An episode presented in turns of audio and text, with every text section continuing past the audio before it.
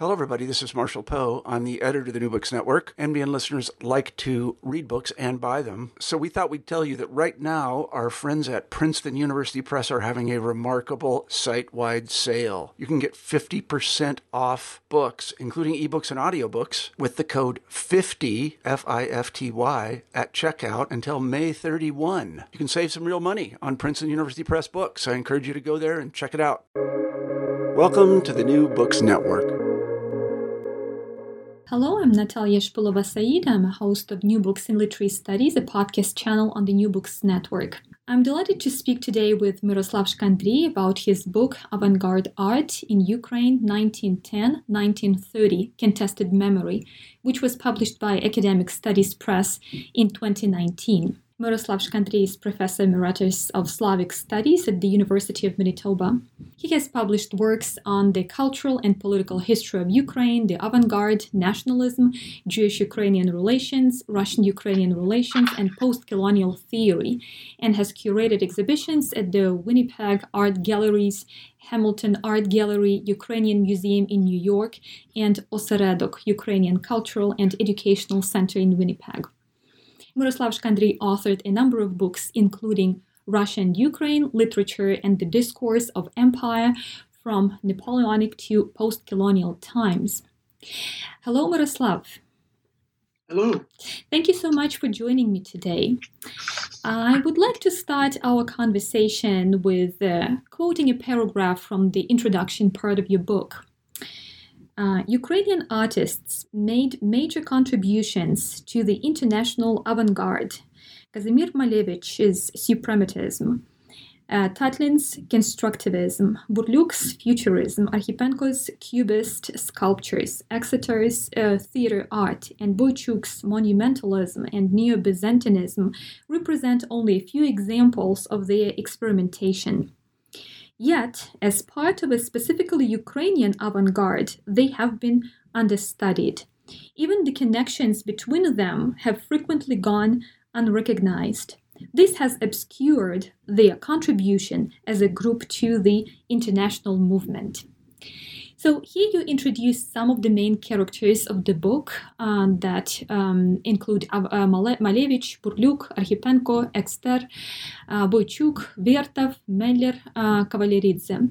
And you situate the contributions of these artists in the local and global contexts. You also note uh, that Ukrainian avant garde, uh, through these contributions, is still understudied. So, what's the main platform of your project, and how can the Ukrainian contribution to the international avant garde be reconsidered and reevaluated?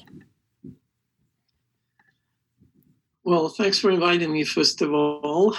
That's a big question you've asked. Uh, there's several questions involved in several answers to several questions involved in that.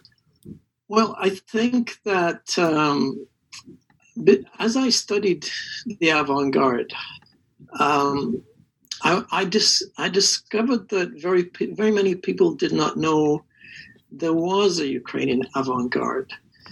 Sometimes uh, the very notion of a Ukrainian avant garde was seen as a, as a contradiction, as, a, as an oxymoron.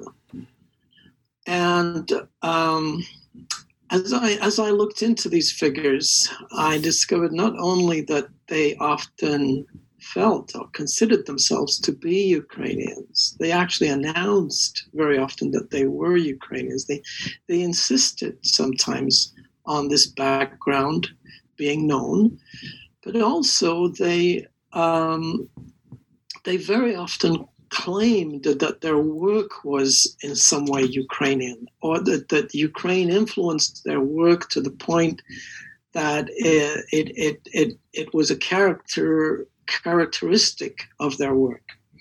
So um, I began exploring this, thinking about this, began looking at the different ways. I mean, every, every artist had a different way of um, of uh, uh, exploring this this uh, this this um, these traits, uh, this Ukrainian uh, element or background, whatever you want to call it. And then I also, as I studied this, I also discovered that there were connections between them. wherever they were, where, even if they were in Moscow uh, or in Paris, uh, they actually sought out very often, knew each other, corresponded. Um, so then I began to think about this idea of, well, uh, you know, how, how, why is it this phenomenon of a, of a Ukrainian avant garde has never been described in any detail? And what are the elements that, that make, make up this avant garde?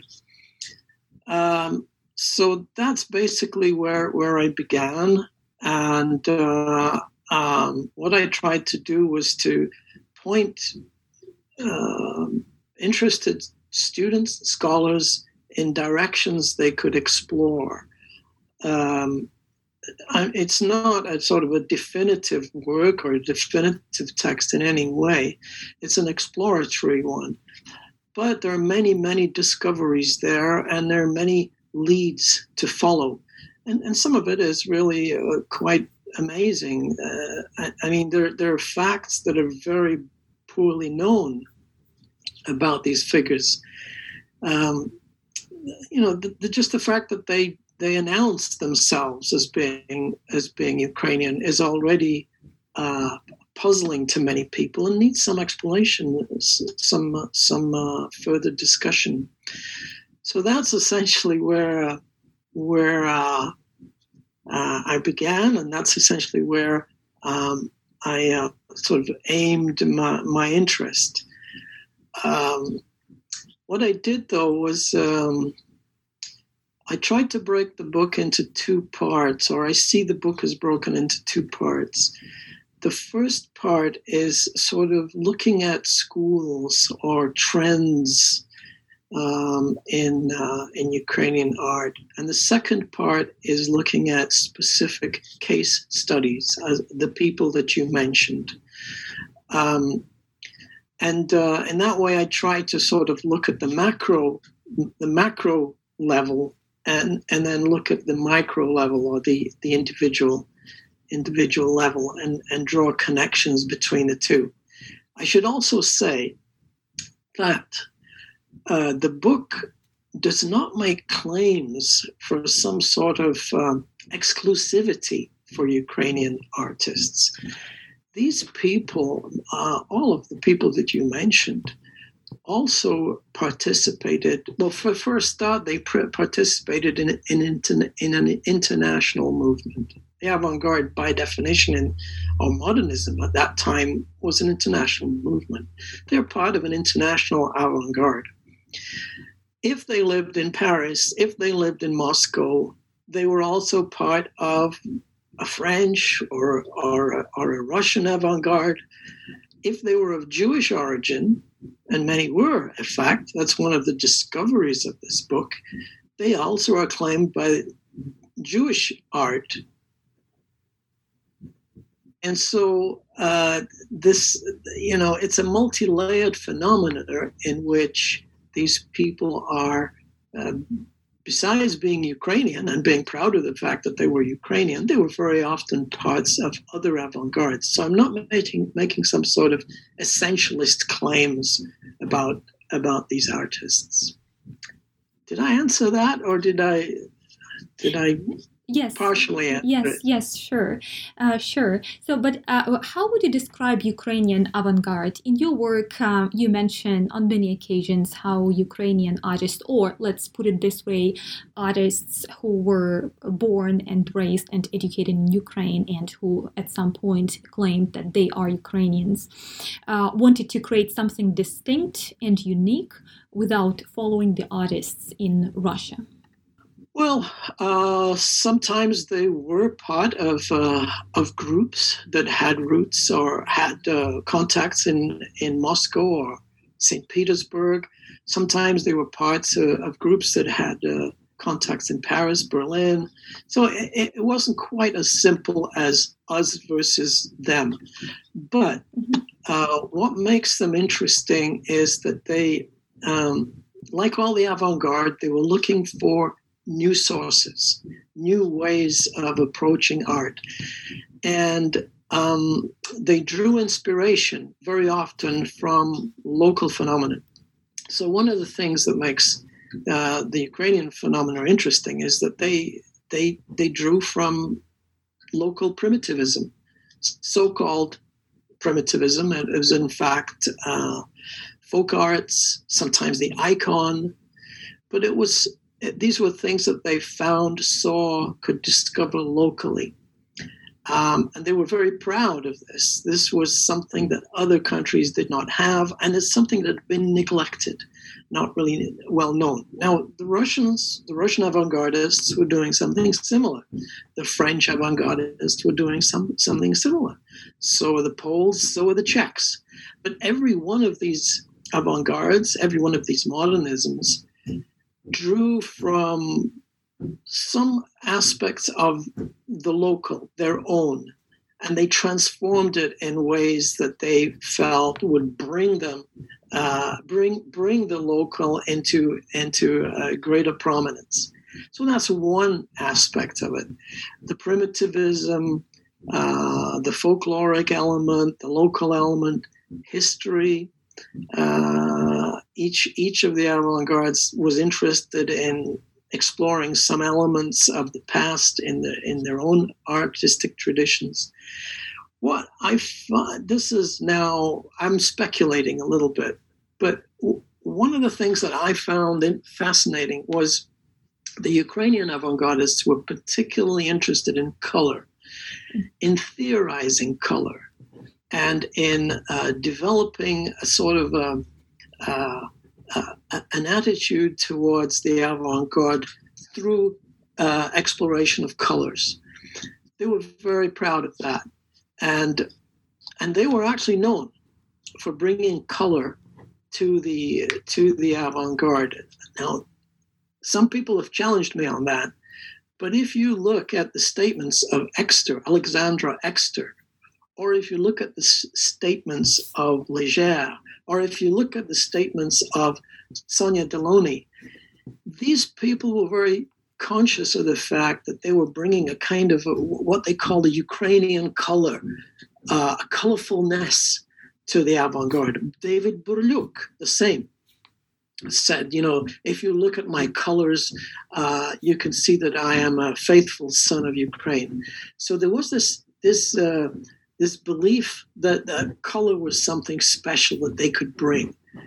Then another aspect that I found fascinating, and this again is speculative. I don't want to make this uh, definitive, but there was an emphasis on um, artisanry, on materials, on uh, skills. You know, the, the skills that that artisans have in their fingertips.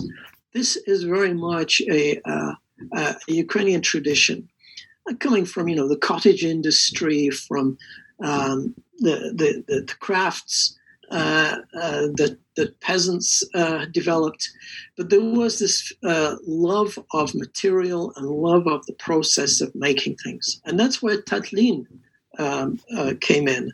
That's where that's where he gets a lot of his inspiration from. Also, Boychuk and his school. So there were there was a certain emphasis in in the Ukrainian avant-garde, which is uh, more prominent than in other avant-gardes. Um, an ecological consciousness, mm-hmm. uh, a, an interest in nature, and an interest in an interest in cos- cosmic things, rather than an interest in uh, the city, class war, all these marching troops going off and conquering.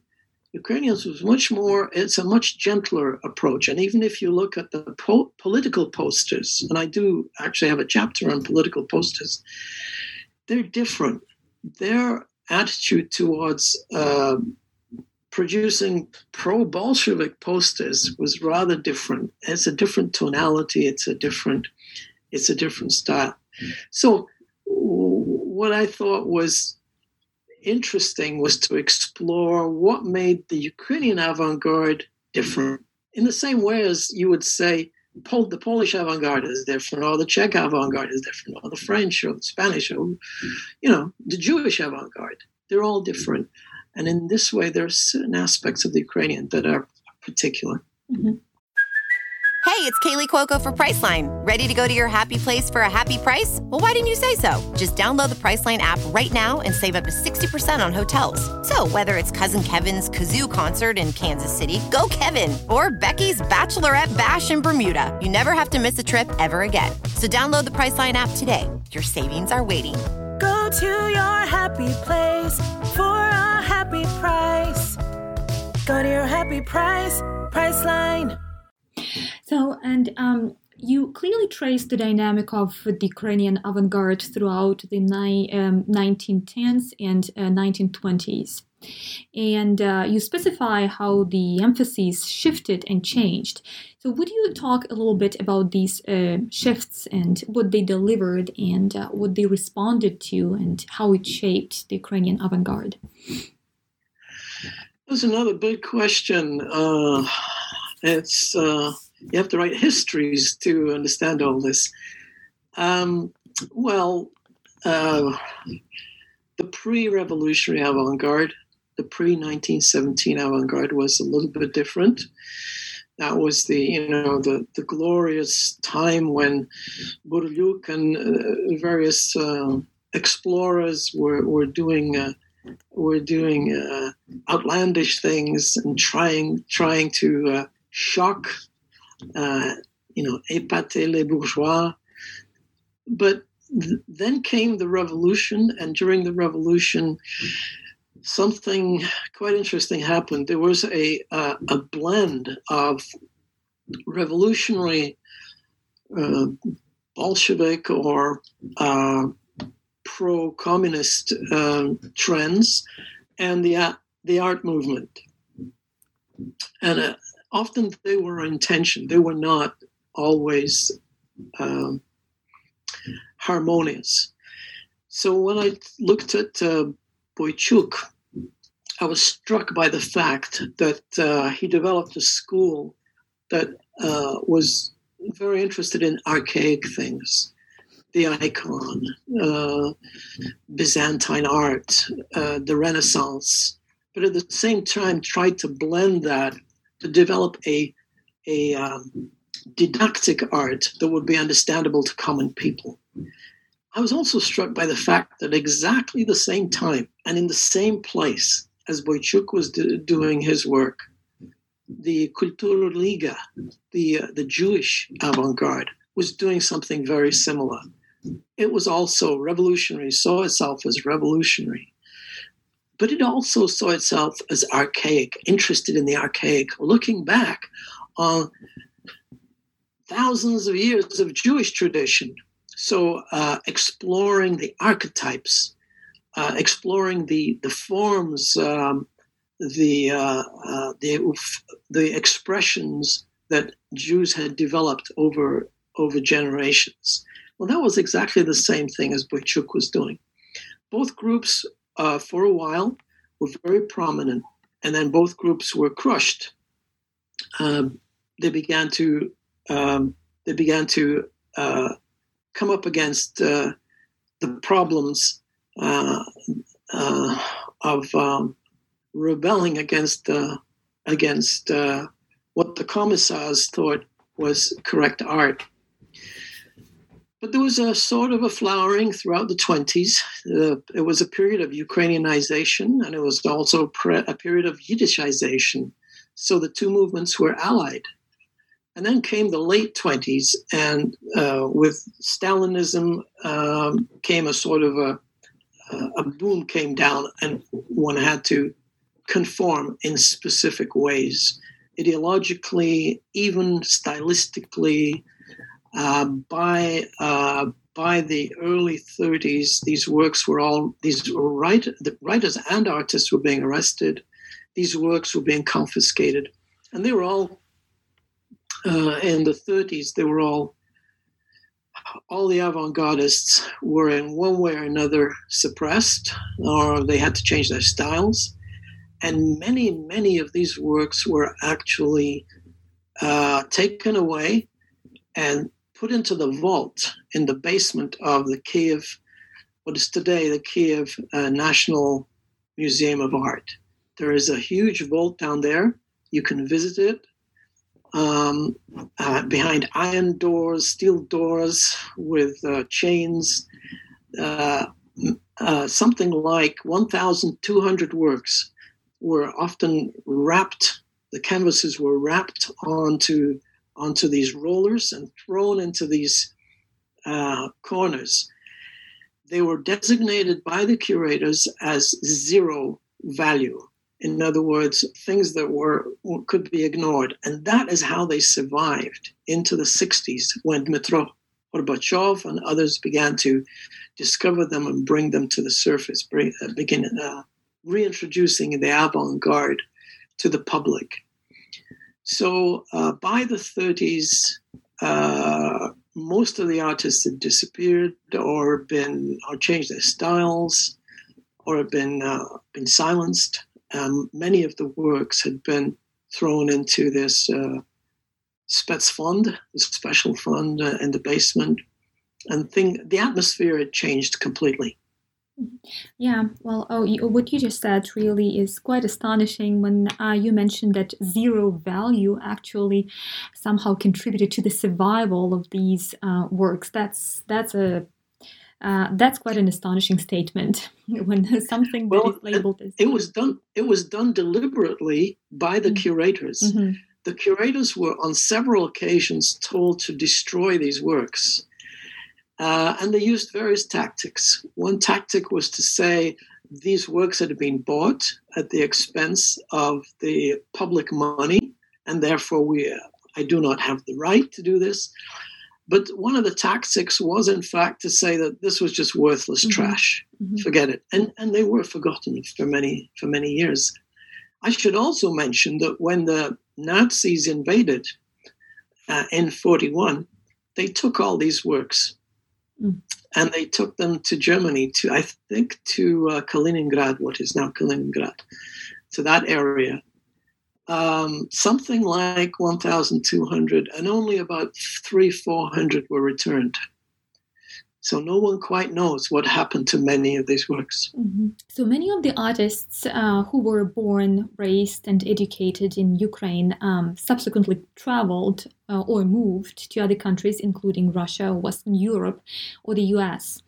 And um, very often, particularly in Russia, they would perceived uh, they would be perceived as artists from the periphery, and uh, some of these artists would refer to themselves as countrymen. Uh, would you comment on this relationship between the centers and the peripheries? Why is it still productive to maintain this sort of approach to the developments in art and literature? And I guess that uh, this question uh, pertains to post colonial perspectives um, on Ukraine. Yeah, that's a great question. And it's one that uh, I think uh, we need to spend more time analyzing and talking about.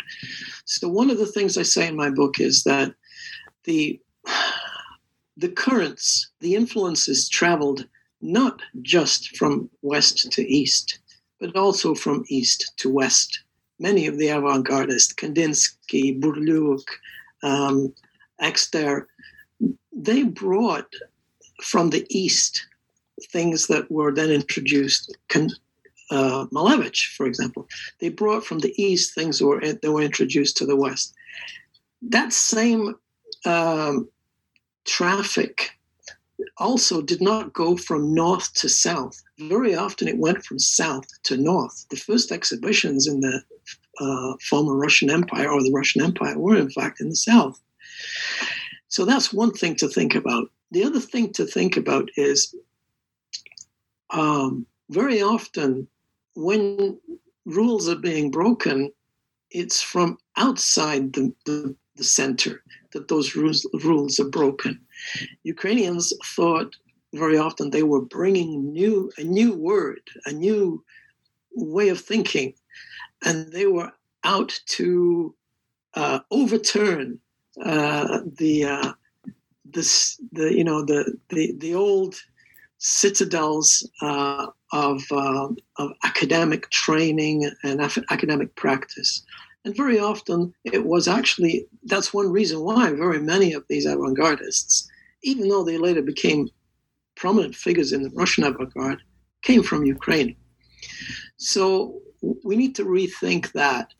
Uh, the the whole concept of uh, center and periphery uh, is, something that, um, particularly with the avant-garde, it's something that uh, uh, needs to be uh, completely rethought. Did I? Was there another element to your question? Yeah. Uh, well, um, can I ask you this follow-up question on post-colonial perspectives on Ukraine, which is quite um, popular today? Uh, but uh, there are there are a lot of scholars who support this kind of approach, but there are some uh, who warn us against uh, maybe oversimplifying um, this approach to uh, Ukraine. So, um, if you could, um, could you just make your comments on what is the maybe efficient way to uh, take this approach, post-colonial approach to Ukraine? Uh, I'm not sure I can answer that. Uh, I I believe that. Um, well, I believe that within uh, post-colonialism and po- post-colonial theory, there are different there are different approaches. There are different ways of looking at this.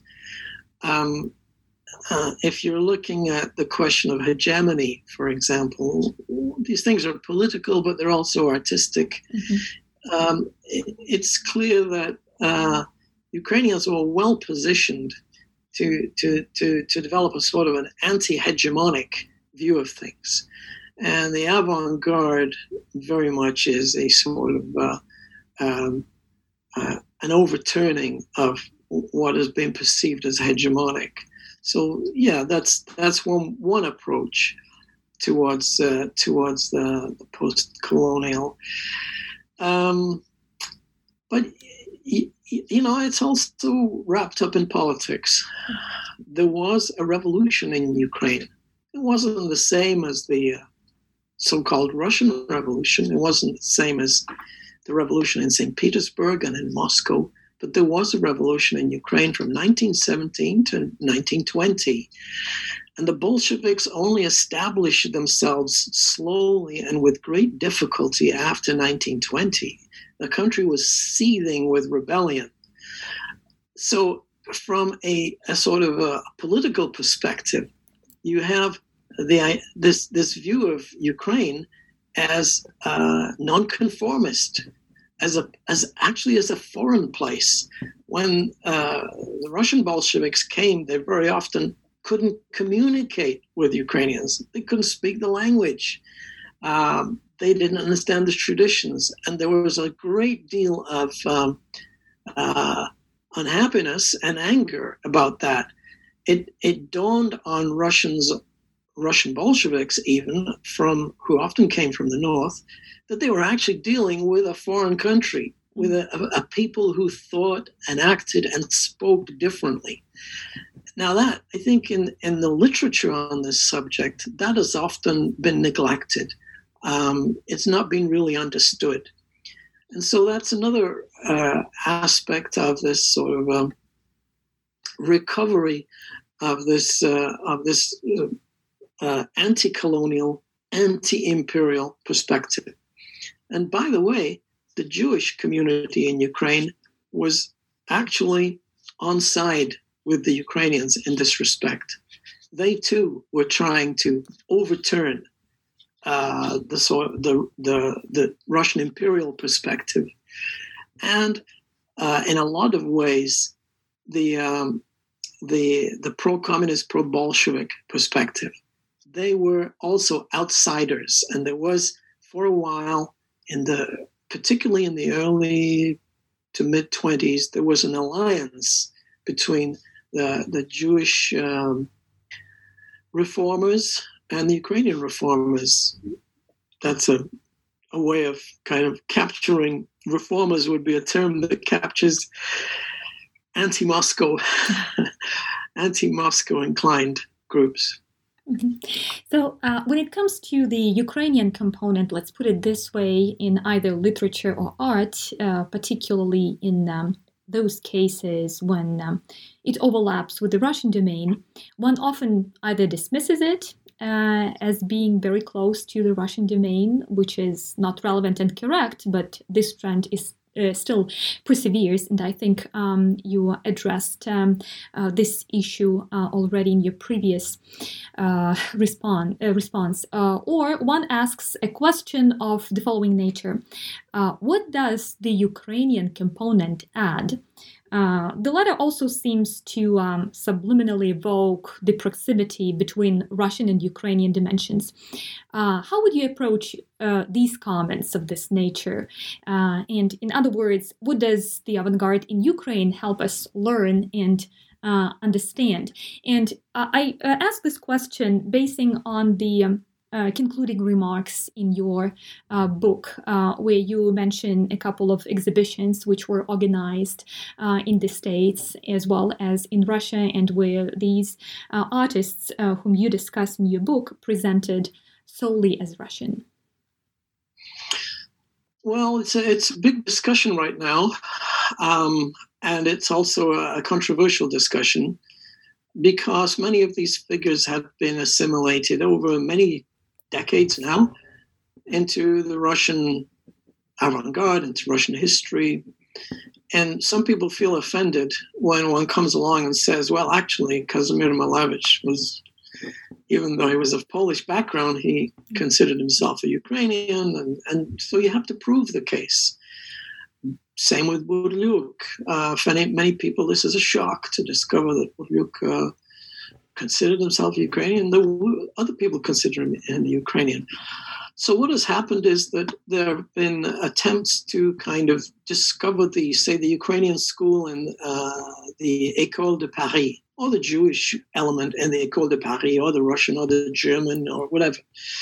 But um, it's this kind of uh, shock to the system that is produced by new ways of uh, approaching and new ways of thinking. And this has been going on now for, I don't know, about 20 years. The Ukrainians have been drawn, since independence essentially, Ukrainians have been brought, bringing works out of Ukraine and exhibiting them and uh, recovering their own history, which includes the avant garde and explaining uh, a great deal that was unknown uh, about individual figures and about trends and movements. And I think uh, I think it uh, upsets quite a lot of people, particularly those who have a sort of Mos- Moscow-centric or Russo-centric view, to to discover that um, these people who they thought were uh, Russians and who made Russian culture glamorous for them turned out to be Ukrainians. That's that's actually something that um, uh, is linked to the to your post-colonial perspective, mm-hmm. rethinking how, how we view these these people. But I think um, most of the interesting work, or perhaps the work that's still involved in, in being done, has to be done at, at a micro level now. Mm.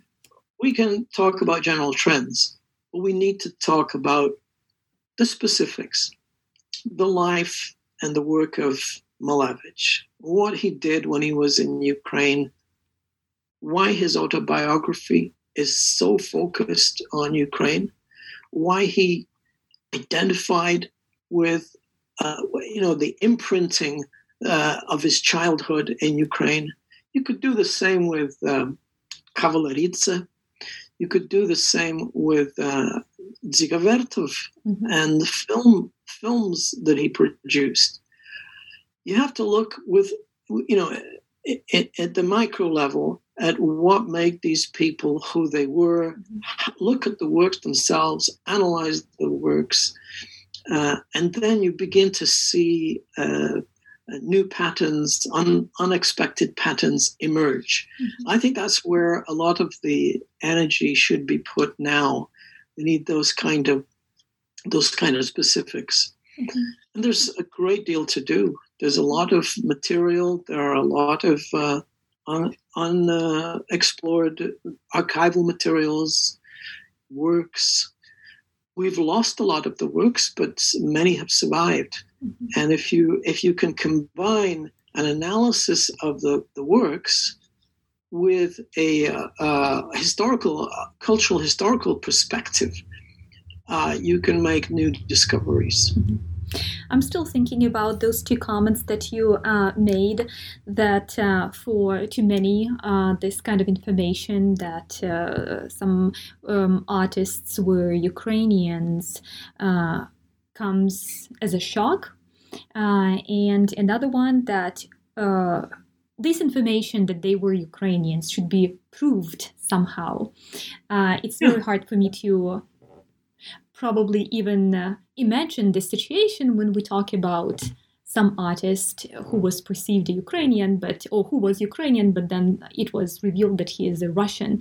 I don't think that a lot of work um, would have to be done in order to prove that he's Ukrainian.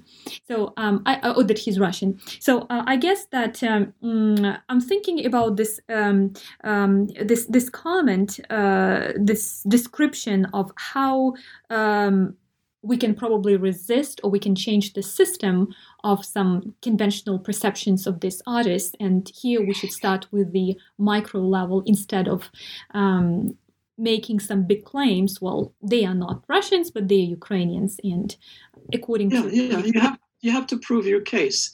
So you can look at uh, uh, uh, mm-hmm, mm-hmm. who lived and worked in Moscow, and would have been if he'd have stayed, he would have been claimed to this day as one of the great um, avant-gardists and great Russian innovators. But he left. Mm-hmm mm-hmm. went to Istanbul, and then he went to Paris, and he made a name for himself.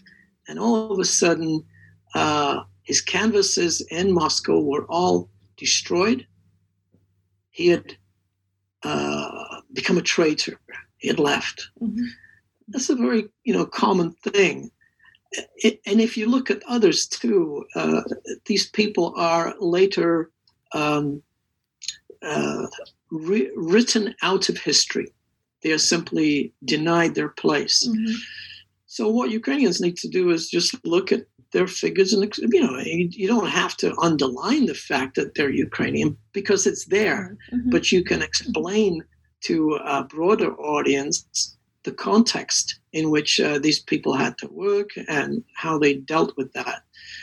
Um, I think there are many, many people in emigration, artists in emigration also that's another aspect of this, which uh, it was an international movement, and these figures were very, very often ended up in Western countries and continued their work in Western countries. So we have now forgotten the connection between people in avant-gardists in Ukraine and avant-gardists outside. But that connection existed. Actually, was very strong until the mid 20s when the wall came down and people were not allowed to travel anymore.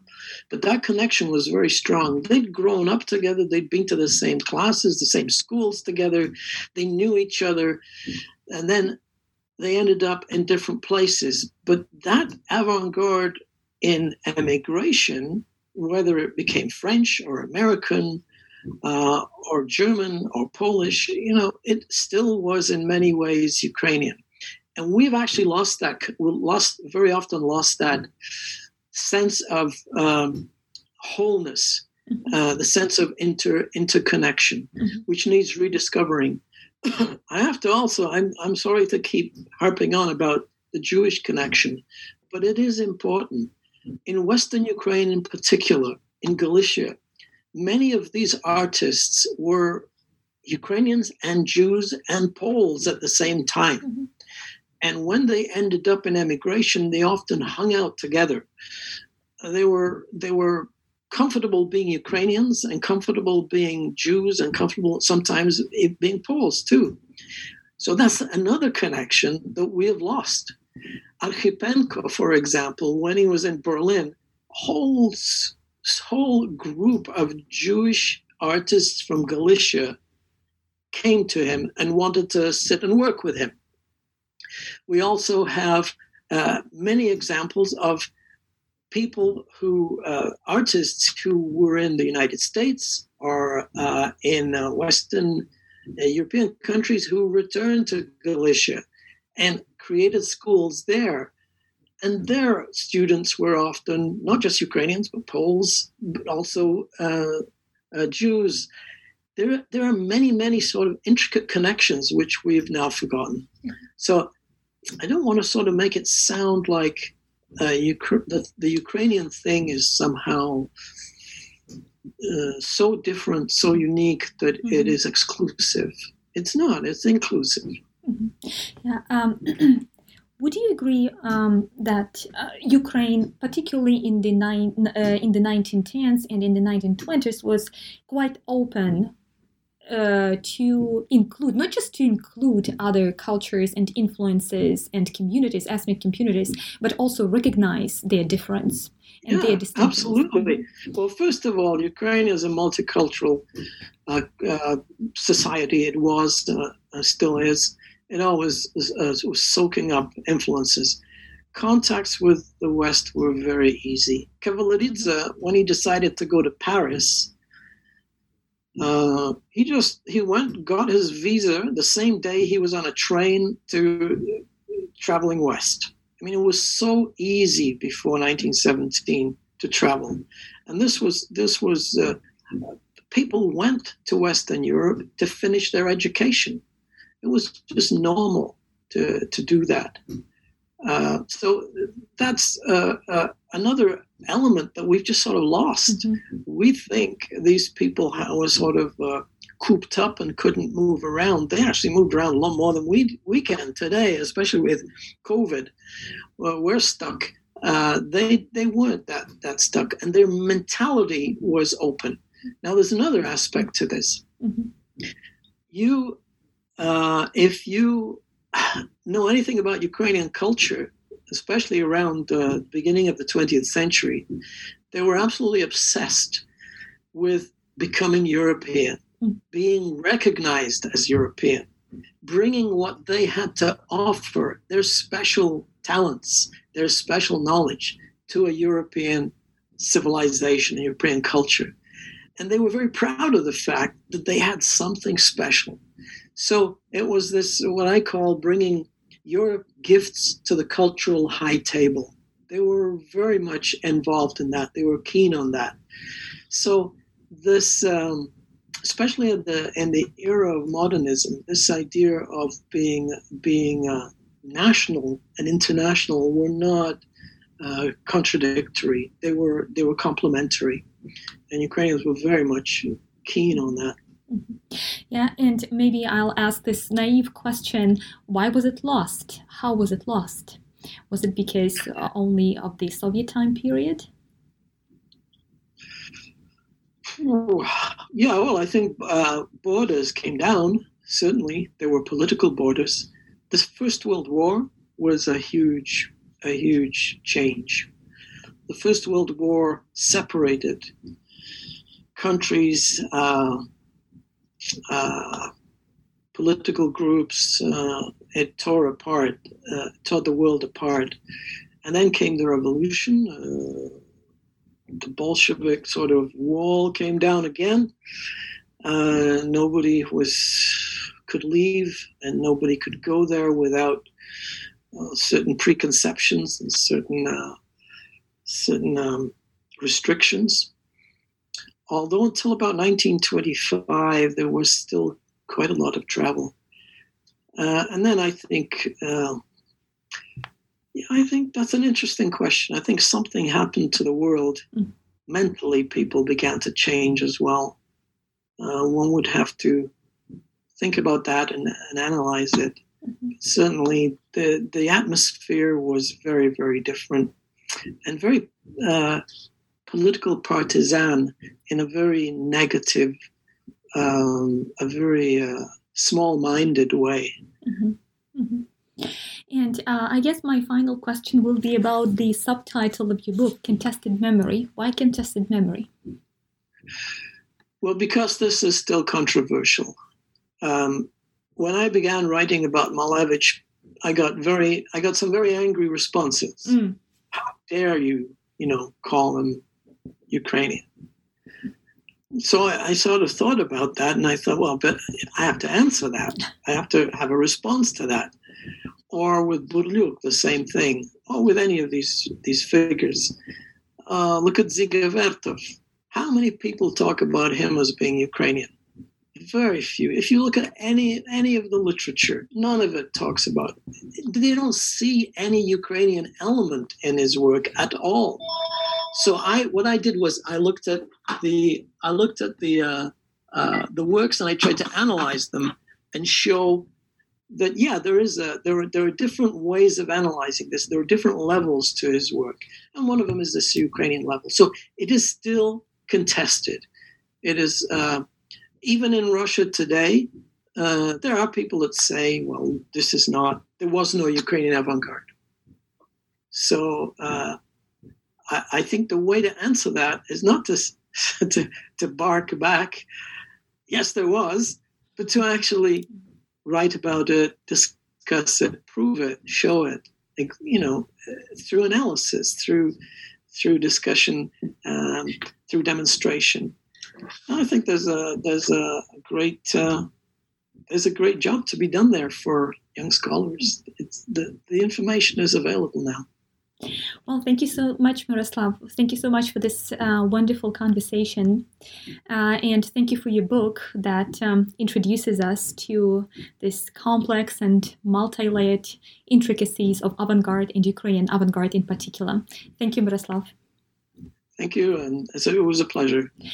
Today I spoke with Myroslav Shkandrij about his book Avant-Garde Art in Ukraine 1910-1930 Contested Memory, which was published by Academic Studies Press in 2019. Thank you for listening to New Books in Literary Studies, a podcast channel on the New Books Network.